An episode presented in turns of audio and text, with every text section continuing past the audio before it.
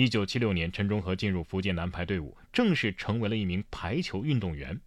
你说哪个运动员不想为国争光呢？但是陈忠和知道自己不可能踏上国际赛场，尽管自己的技术非常细腻，发展空间也很大，但是有一点限制了他，那就是一米七八的身高。对于一名男子排球运动员来说，这就是最致命的。而那个年代，世界女子排坛可以说是强手如云呐、啊。为了能够脱颖而出，女排选择了一个创造性的训练方式，那就是找男排运动员来对打，以强化女排选手的抗击打能力。陈忠和呢，就是其中的一员。你别说陈忠和的模仿能力啊，真的是非常强。他能够模仿国际上知名球手的打法和球路，很得当时女排主教练袁伟民的欣赏。一九七九年，二十二岁的陈忠和从福建省男子排球队退了下来，立即就被袁伟民借调到北京，正式成为了中国女排第一批正式的陪打教练。后来陈忠和在自己的自传当中写道，命运真的让我在意想不到的情况之下，堂堂正正地穿上了一回中国的球衣。国内比我强比我好的队员比比皆是，只不过呢，在挑选陪打人选的时候，充分考虑到不能为此影响该队的实力，尽可能的不去挑选那些主力队员，而我正好具备这种不影响实力的因素。不能以男排运动员的身份走上赛场，这是他的不幸，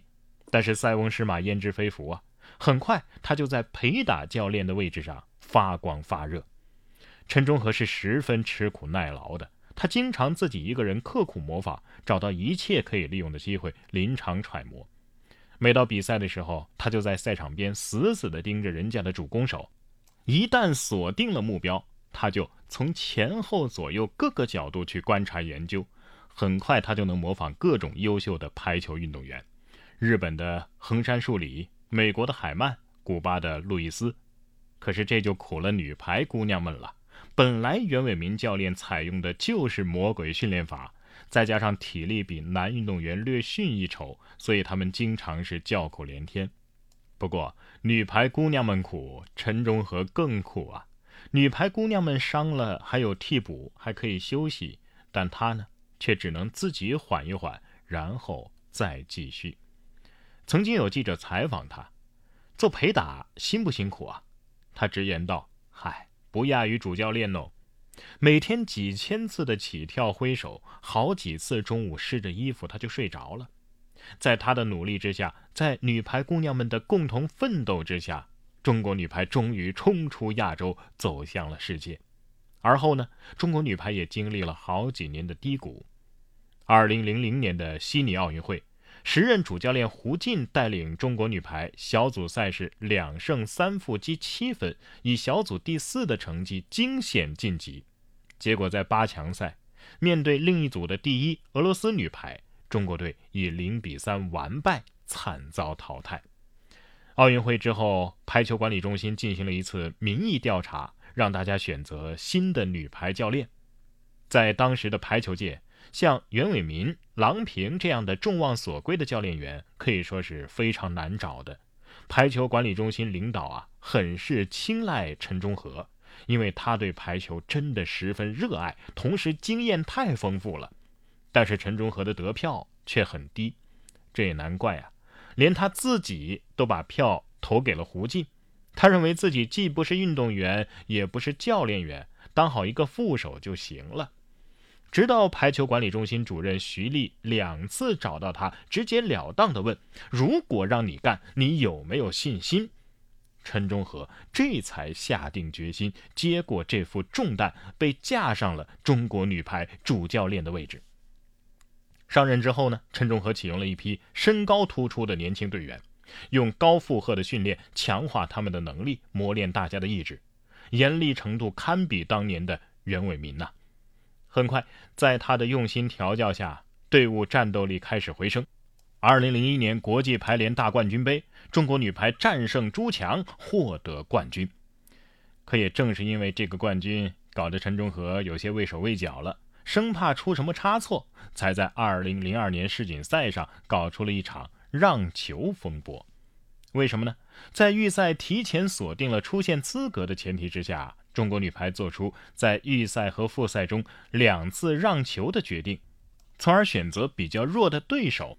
预赛是为了避开意大利而选择巴西，则让球给了希腊。复赛呢，是为了避开俄罗斯而意外的败给了韩国。八强赛成功的战胜巴西晋级了，